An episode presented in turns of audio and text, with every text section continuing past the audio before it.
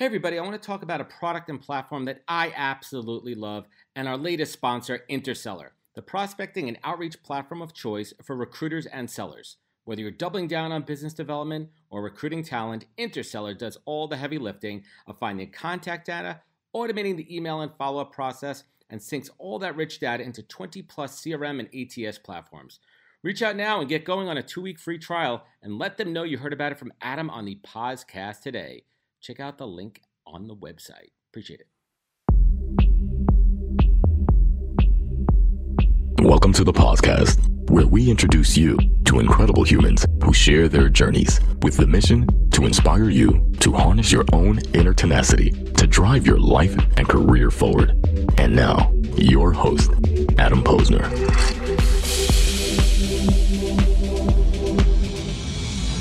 Hey, everybody, welcome back to the podcast where I bring you the best and brightest from the world of business, marketing, and personal growth to help you harness your inner tenacity and drive your career forward. My guest today, Erik Huberman, is the founder and CEO of Hawke Media, the fastest growing marketing consultancy in the US. And launched in 2014, they've been valued at over 75 million. That's right. Is that accurate? Yeah. Good for you, man. And it's grown from over it's grown from seven to over 150 employees in three locations, now 21 states, if we're talking post eh, current COVID, but yeah. you know, offices in LA, New York, and Boston. And the company has served over 2,000 brands of all sizes, ranging from startups like Tamara Mellon, CO Beauty, and Bottle Keeper to household names like Red Bull, Verizon Wireless, and Alibaba. I'm sure you've heard of a few of those. And as a serial entrepreneur and marketing expert, Erik is a sought after thought leader in the world of digital marketing, entrepreneurship, sales, and business. And prior to Hawke, he founded and grew and sold two successful e-commerce companies. Awesome. And he's a recipient of numerous honors and awards, all the good stuff, the Forbes 30 under 30, the CSQ 40 under 40, Inc. magazine, and all that fun stuff. Awesome, good stuff of the year. And Biz North America's marketing executive of the year. Hope you get some cool like trophies and like plaques and stuff yeah. there. We I have one. I was like, I the office, but I got one right here. Ah, everyone loves everyone. Everyone loves a good trophy. So whoever's going to watch this on the YouTube replay, you'll see Erik's pretty cool man cave office there, and we'll talk about all that. We'll talk about entrepreneurship, and we'll talk about what it's like to build, manage, and run an agency in this age of COVID. And I'm really excited to dive into Erik's extensive career and his commitment to tenacity in any and every project that he puts his mind to. Erik, welcome to the podcast, my friend. Thank you for having me. Awesome, fantastic. So let's get started here.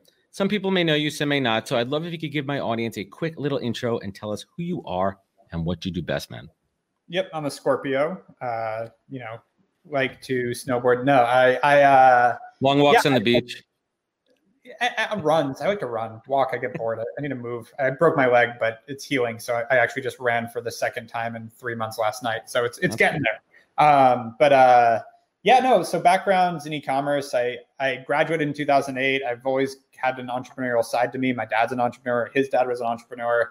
I just kind of grew up thinking that's what you did was start businesses, and so uh, started random businesses throughout. You know, since I was six years old, and uh, came out of college, went into real estate. The entire that was 2008. Economy collapsed. I made 350 dollars that year. Super awesome.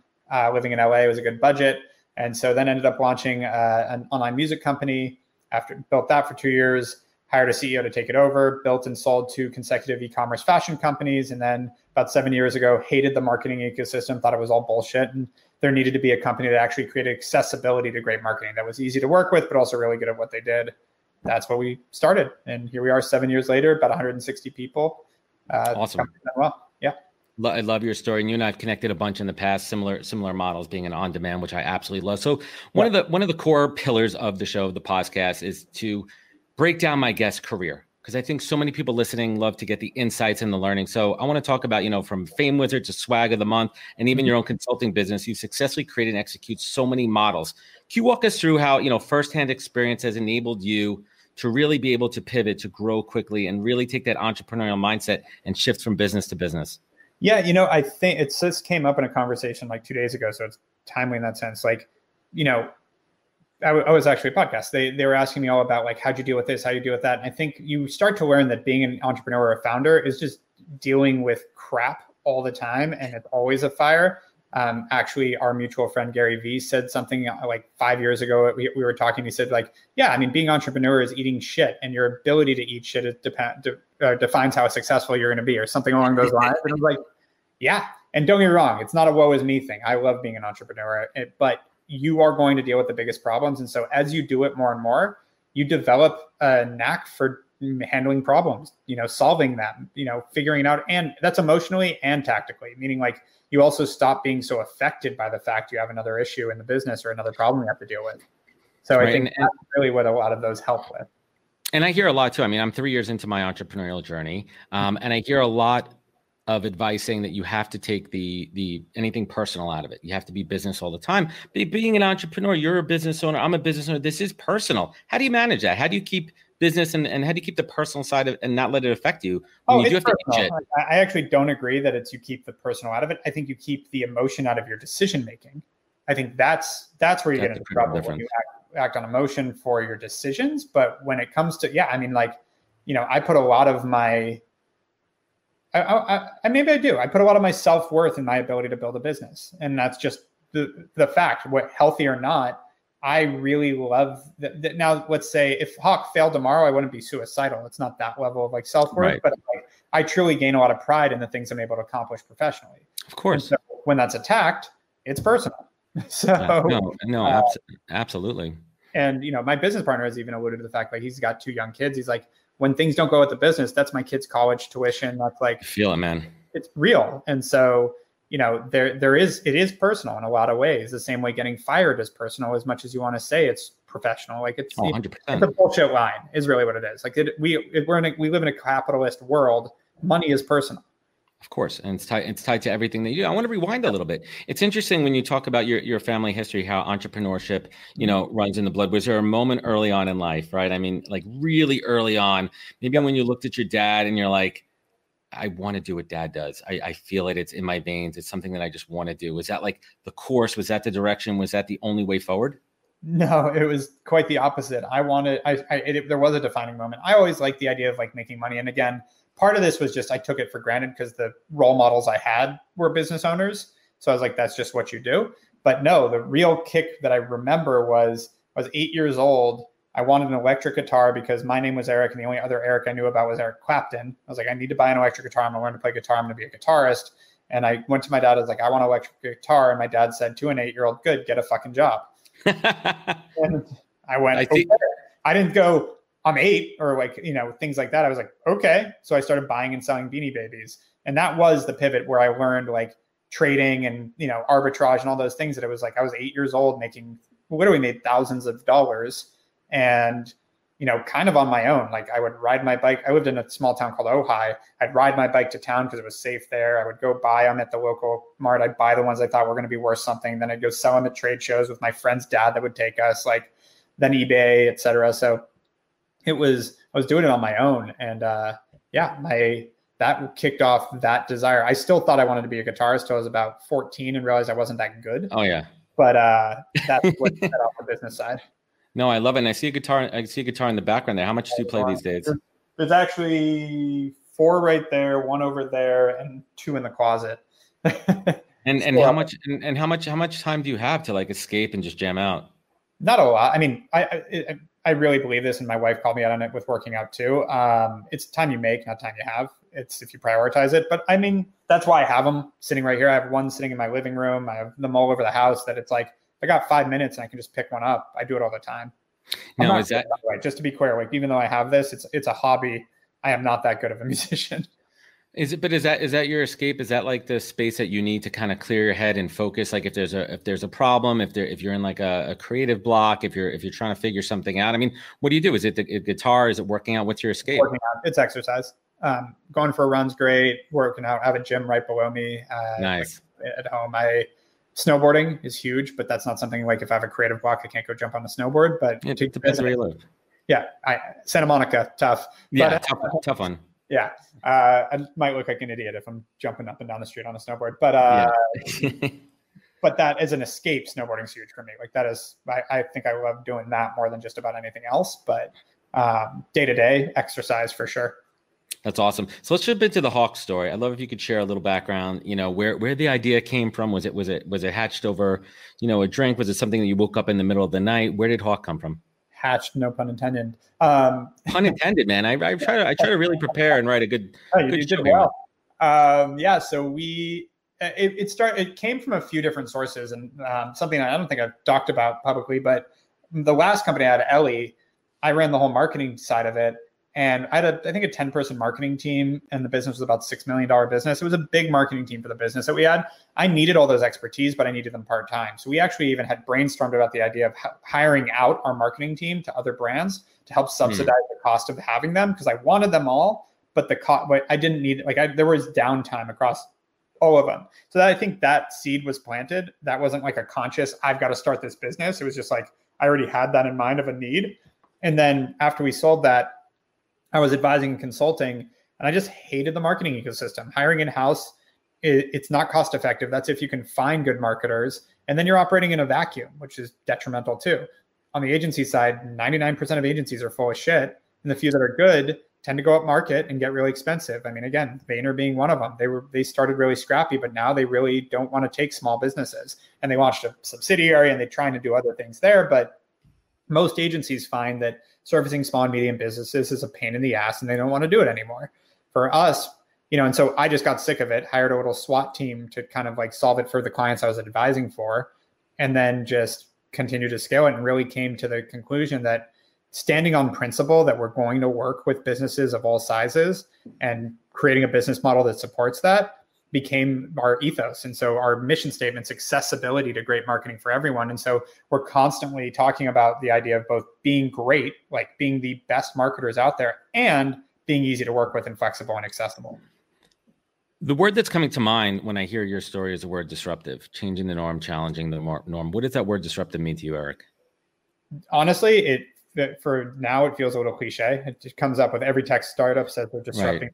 Industry. So I don't use it much, but same thing yeah. as unprecedented, right? Everyone's throwing around yeah. unprecedented. Yeah, but- unprecedented times, new normal, you know, all that. But yeah, in terms of disruptive, I mean, I would say we are because every agency, I don't come from the agency space. Every agency owner that I talk to, everyone in my network is like, you're dumb. You're never, this is never going to work. Like, this is not this this business model won't work and now we're seven years in we're hyper profitable we're sustainable we didn't lay anyone off for covid like we've done really really well um because and i think in spite of all the things that we're supposed to be unsustainable how much does it motivate you when someone says you can't do something or, or it's not going to work out or this is not a good idea how much does that drive you you know i don't think it drives me because like i'm not like a I, actually, I would say I, w- I am a contrarian. I will argue it, I will debate it, but it's not necessarily like, well, I'm going to prove you wrong. When I do, it drives me. Like once it happens, I'm like, haha, fuck you. But when they say uh-huh. it, I'm like, all right, well, let me take into account. No, I don't agree. So I'm just going to keep going anyways. But I, I actually weigh it. Like if someone said, there are things people have told me not to do that I go, no, you're right. That's a really stupid move. Like we launched a private equity arm to buy distressed brands and actually take them over, relaunch them and I was, people were like, you need to run that full time. Like, that's not going to be a side business. Like, that's a bad idea. And the truth is, yeah, you're right. That's a stupid idea. Let's not go with that. Like, so there's times where people say, you're, don't do that. And I go, yeah, that's fair. But when I disagree, I, I would say it doesn't drive me until I'm pro- proven I'm wrong. Then I feel there's a little, it's more celebratory than it is a driver. I, am with you, man. I mean, I love when people challenge me. I mean, we talked about my yeah. model as well too. But what, what, when was the last time you were you were proven wrong? I mean, it happens all the time. I'm trying to think, I'm trying to think what happened yesterday. Um, I mean, it legitimately happens all the time. It's you know, I I really like. We just launched our podcast this morning, actually, and uh, I went to the team. Th- thank you.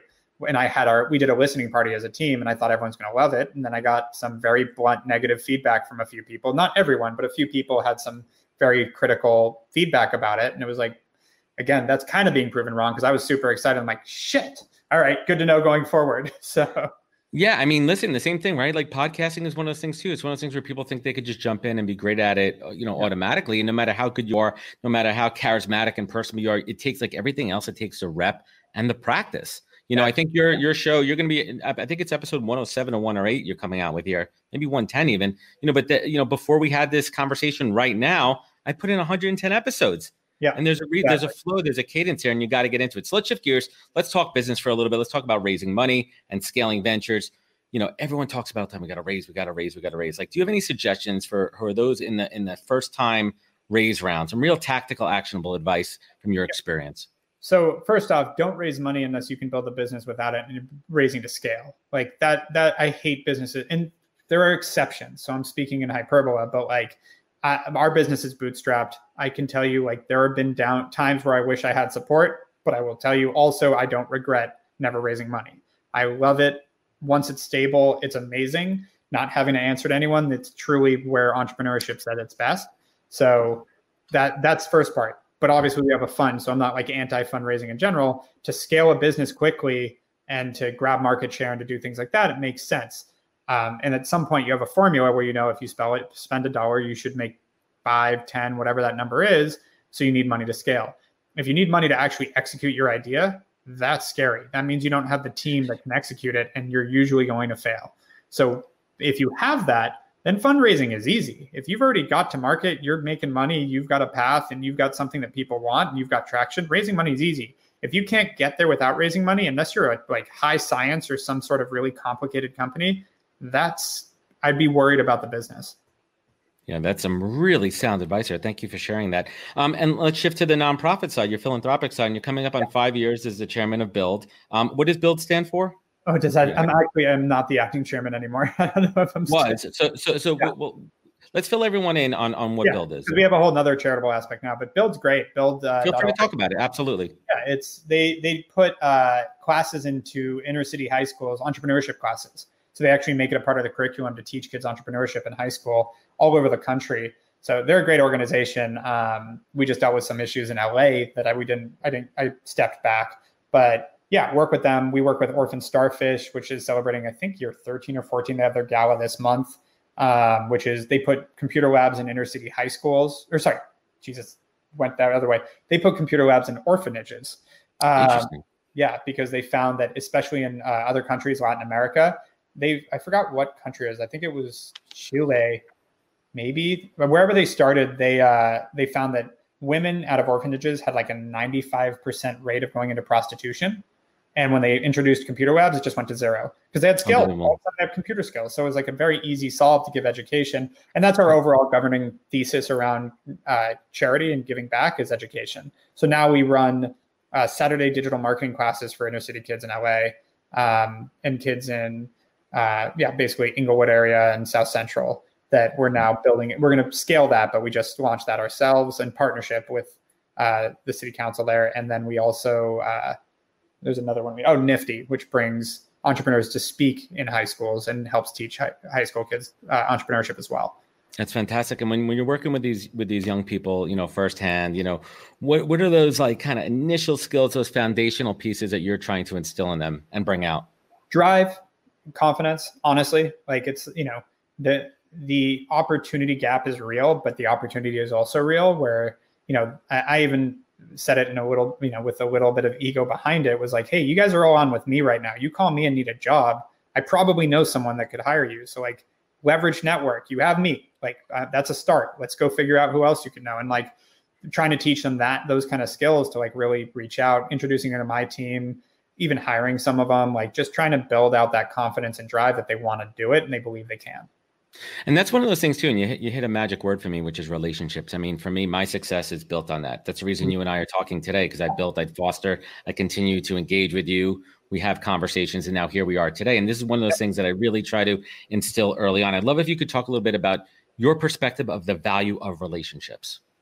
Yeah, I mean, I think it, it, again another thing that I think becomes cliche, but I do believe it's all network, and and it's people think network and networking is going to fucking cocktail hour and handing out your business card. Like, no, no, no, no, no, no. It's truly building relationships, helping each other. I, like we call it, we say building community. That is actually one of our core values is to build community. And like that's that's what I believe. It's not about networking, like knowing people. It's about building a community of people that support each other. And that, you know, can be all different walks of life, all different types of communities that you're involved in. But I, I truly believe that being a part and supporting and contributing to communities will help you all day, especially through hard times. No, absolutely. And it comes down to sharing value. It's, yeah. it's value on both sides of the equation. Even Gary Vee talks about it too. Sometimes that value prop is shifted one way or another. And if you're the one who has more value, being humble and open enough to say, you know what, it's okay because I'm helping somebody. People have helped me in my career and I want to give back. And I believe, I truly believe in that relationship karma. I believe it's always going to come back, you know, one way or another. Yeah. Absolutely. So let's shift and we talk a little bit more about Hawke because I love what you built here. And if you wouldn't mind sharing, you know when when when you're either approaching a client or a client approaches you are there some some of those core attributes those check boxes that you look for and saying you know what? This will be a good client of us. I know it's going to hopefully be a good relationship yeah it's really collaborative. Um, it's it's someone that's coming to team up with us to to win to build their business. Because we, and that and that happens a lot. Most people are this way thankfully they hire us because they want a teammate that's they're excited about their business. They want us to be excited and we want to grow it together and they need our expertise or bandwidth. We that's the two things people hire us for, bandwidth and expertise. So it, it is that simple. We we always laugh about there's three reasons actually that people hire us for. It's bandwidth, expertise, or a punching bag. We don't like the punching bag people. We don't want to be the, the blame of why your business isn't succeeding. And that happens. People we see it all the time. Like someone will underfinance their company and everything will be great. Everything will be great. And then they'll overspend on something or do something that has nothing to do with marketing. And then all of a sudden, everything we did was bullshit. And it's things like that where it's like, as an entrepreneur, you got to take ownership over your business. It's everything's your fault. And I believe this in my own business. Everything is my fault because if I didn't support someone, train someone, hire the right person, etc., it's my fault. And so Absolutely. the people that don't take that ownership, the victims that are entrepreneurs, don't j- j- mesh with me very well and generally turn into kind of a nightmare client. The people that own it and go, what can I do to support? How can we work together? I need you to do this and are communicative. Those are amazing. And, and that's and that's accountability, right? And that comes down right. to entrepreneurship, business owners, and, and you can step up into that. That's a great question to ask Gary about because Gary's Gary's been talking a lot about accountability and something that I speak to. So let's talk about you know your internal team. Yeah, building it, and we're going to get into culture and all that stuff too. But tell us a little bit how how you interview and how you kind of assess two things and anybody who's interviewing at Hawke, this is your cheat sheet here. There's your opportunity to kind of jump in and get some tips. You know, how do you assess the skill set and then also, you know, the as we like to call them in in the business, you know, those soft skills. Like, are they really going to be a good mesh for this organization?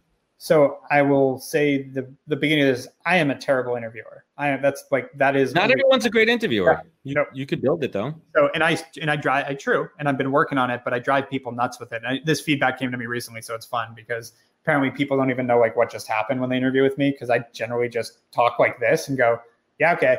Like I try to scare the shit out of people not to not work for me. I, I want to I want people to come in and know every scary skeleton, everything that's about to happen. I don't try to sell people into working for me. I'm like, no, no, no, this is gonna be super hard, and these are all the problems. And this, like, my partner and I align on that. Like, we want to make sure that there's no like, no one comes in and goes, oh my god, this is a shit show. And we've had that. We've had people. We've hired. You know, we hired a would be this is an example. This didn't actually happen, but if I hired a general counsel right now and they came in and went, "Whoa, your legal side of the business is a mess," it's like the line we use regularly is, "Yeah, we hired an exterminator, and you're surprised there's bugs." Like, what are we doing here? So when it comes to interviewing, um, honestly, for me, I just more want to know.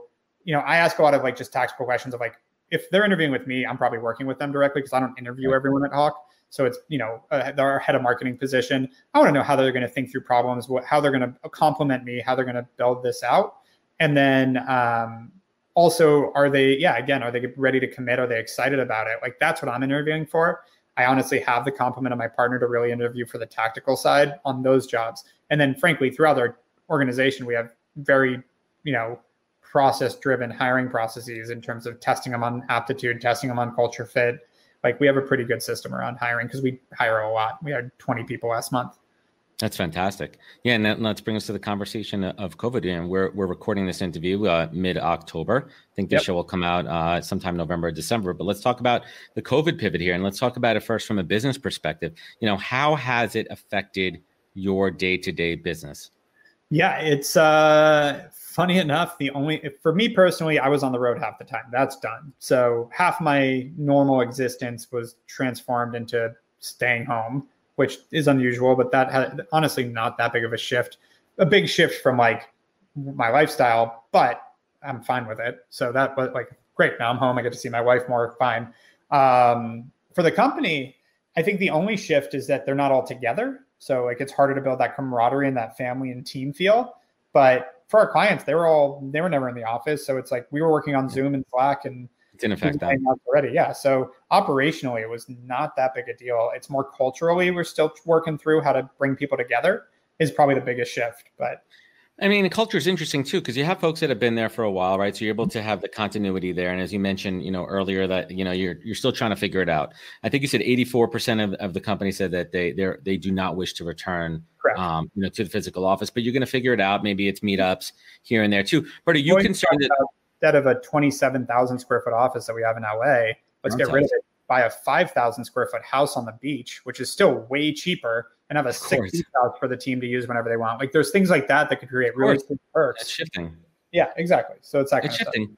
But how, but how do you keep but how do you keep that day to day energy, the culture, like that spirit, that vibe, that energy? Listen, there's only so much shit that we could do over Slack. There's so many freaking yeah. Zoom happy hours that we could do. You know, how do you keep? Otherwise, you're just you know uh, an agency. You're, you're, you're delivering your product. Exactly. Your product is your people there, and if the people aren't engaged and happy and into it and waving your freaking banner around, you know, are you concerned about this?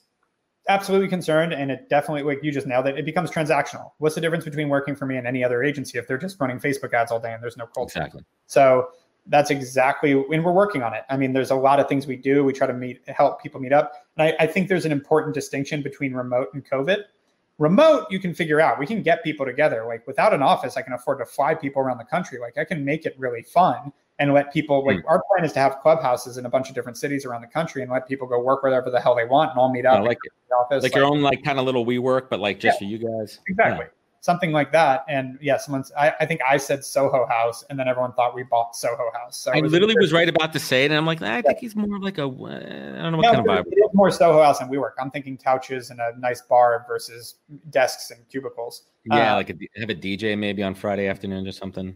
We, we could work it out. We could we could we have the technology. We can make yeah.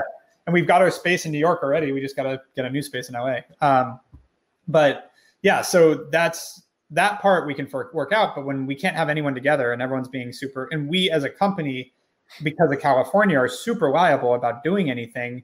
We'd mm-hmm. I'd love to be able to optionally get people together right now, and a lot of them want to get together, but I can't have anything to do with it, and that's the issue of you know liability there. So I'm hoping once COVID becomes less of a thing, that's easy. During COVID, we're all on the level playing field. So I'm not other agencies aren't doing it that much better. And I'd say a lot of agencies are overspending right now to complement yeah. Compensate for it, which is going to bite them in the ass, as we all know. So they're, you know, people are throwing money at it, which doesn't do it. So we're spending, we hired a whole new uh, support system and HR team around this. And we're we're building out a lot of different ideas to uh, a lot of different ideas to um, how do I put it?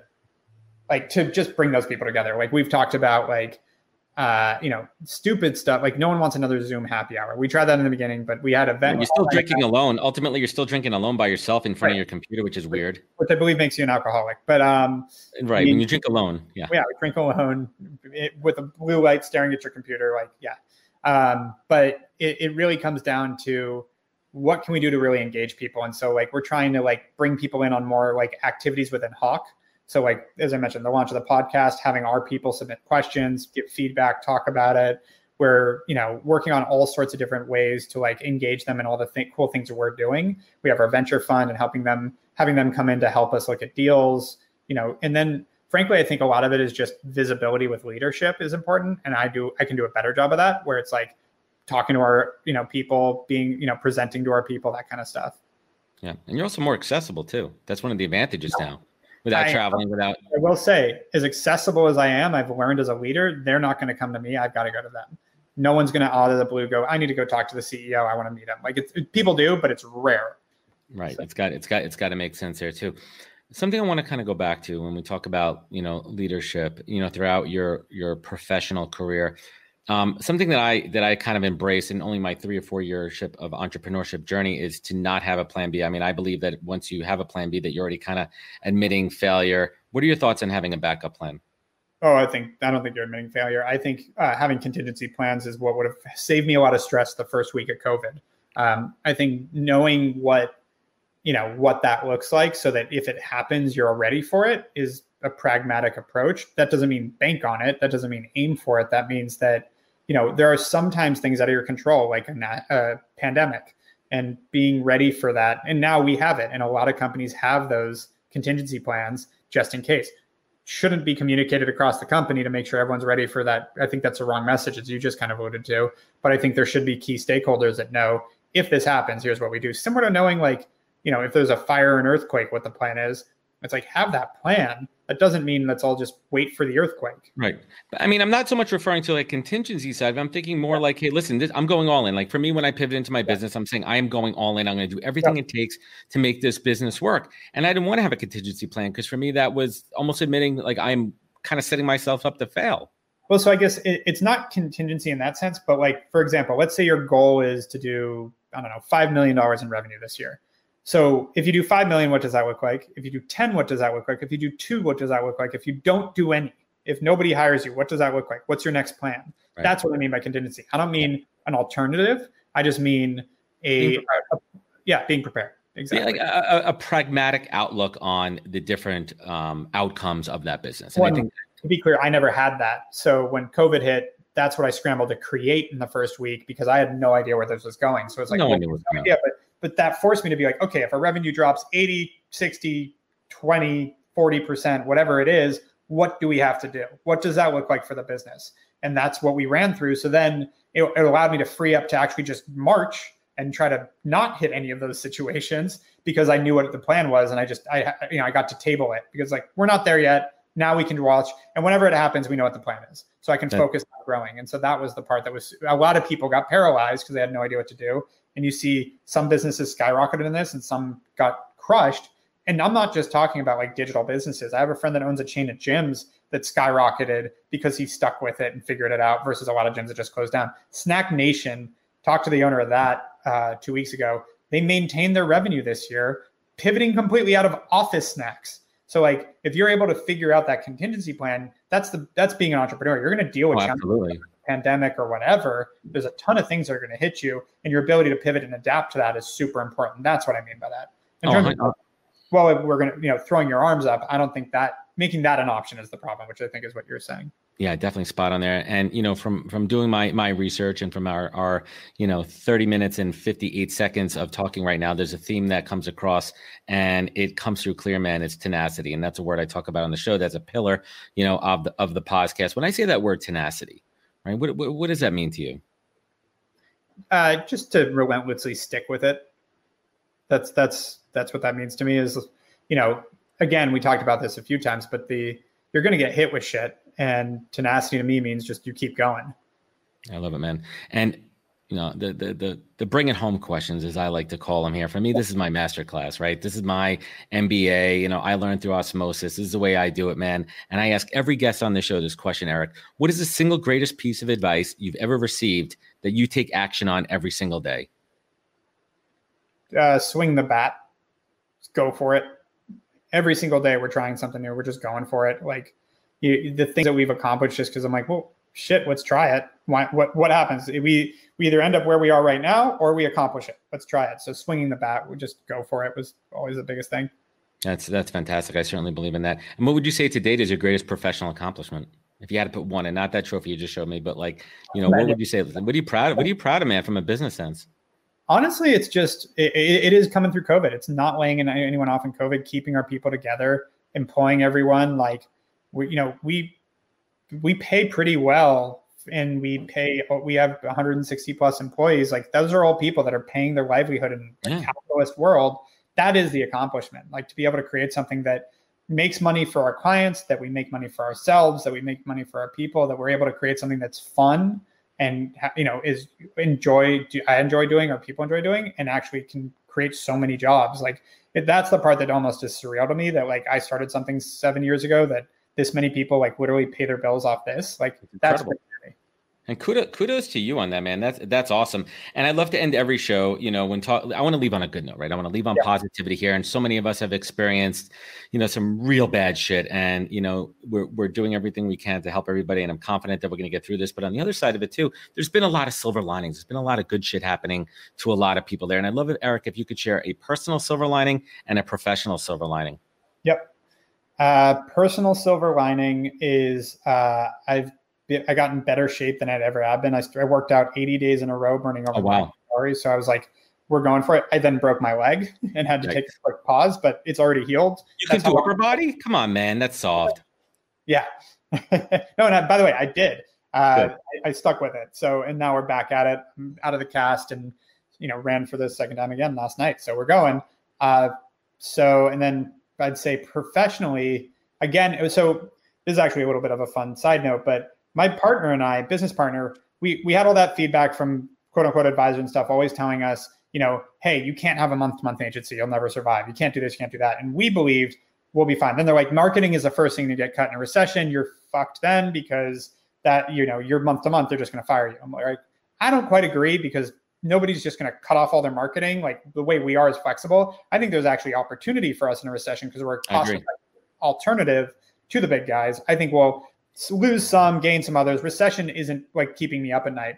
And we would laugh like the only thing that's going to crush our business is if like the whole fucking world freezes, like, you know, there's a war or something and everyone just stops doing business. Apocalypse. And then March happened. So that we would literally laugh like, like that's going to happen. And then it literally happened and we made it through. So for the silver lining, it's actually given me more confidence in my business than by far I could ever have because I am a realist in a lot of ways too, as much as I'm an optimist. And I'm like, listen, like there's thing there were holes, chinks in our armor that could destroy us, including the whole world shutting down because everyone can just fire their marketing firm. Right. I've now seen what that looks like, and I've never been more bullish and you know excited to be running. Oh yeah, man. So I love it. Running. That's awesome, man. And last but not least, Erik, listen, you've been through it. You're you've had your successes, you've had your failures. And when you think about those downtimes, when you think you're at your lowest there and you had to pull yourself up and reach down deep inside and really harness that inner tenacity to pull you up. And then on the flip side of that, when you want to show gratitude, when you're just grateful for everything that you created, everything that you have in your life on the personal side and the professional side. Erik Huberman, what is your North Star? What is my North Star? What is your compass? What guides you? Oh uh, a thirst to experience all of life. Like that is really true. Like i like i'm the guy that i want to try everything. I want to do everything. I want to really experience everything life has to offer personally professionally. And so whether it's travel whether it's new hobbies whether it's new things in business that is what excites me and drives me which is a great i have a great coo that allows to like kind of pick up the slack when i'm on to the next thing and building the next thing. But you know that combination so that i can go continue to learn and try new things that is the big driving factor for me I love it, man. Erik, thank you for spending some time with us today. I appreciate it. Where could folks find you? Where could they connect with you? Where could they learn more? Yeah, any social media platform at or slash Erik Huberman. Pretty easy. Easy guy to find. Erik, thank you, sir. Thank you. Awesome. And everyone joining us today, thank you for spending some time with us on the podcast. You know where to find us at www.thepodcast.com. If you like the show, please leave a comment or rating. It helps fuel the fire. Share it, spread the word of the podcast. Remember, Take care of each other, wash your hands, stay six feet apart, and catch us next week for another great episode of the Podcast. Take care, everybody. To join the conversation, search the Podcast on LinkedIn. And to catch up on past episodes and more info, please visit www.thepodcast.com.